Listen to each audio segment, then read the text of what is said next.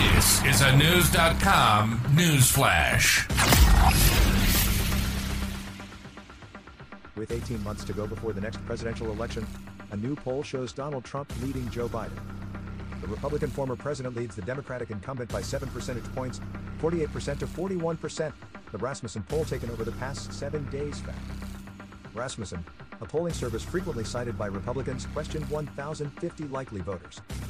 Their identification by party was evenly divided, with 36% calling themselves Democrats and 33% Republicans. A separate poll covered by News Wednesday showed Trump with a large lead among likely Republican primary voters, at 58% support.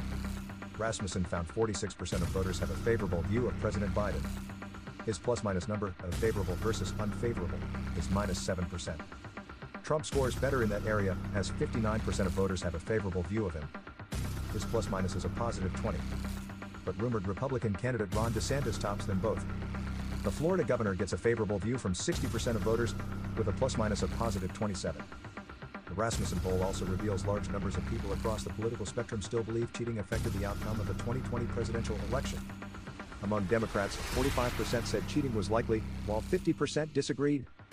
Among the entire polling sample, 62% thought cheating likely occurred three years ago. Yet 65% of voters also said they're confident that general elections across the country reflect the true outcome of the vote.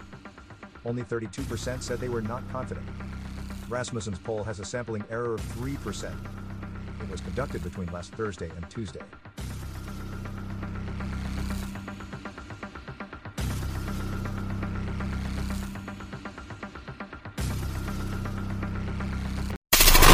Knowledge. Knowledge.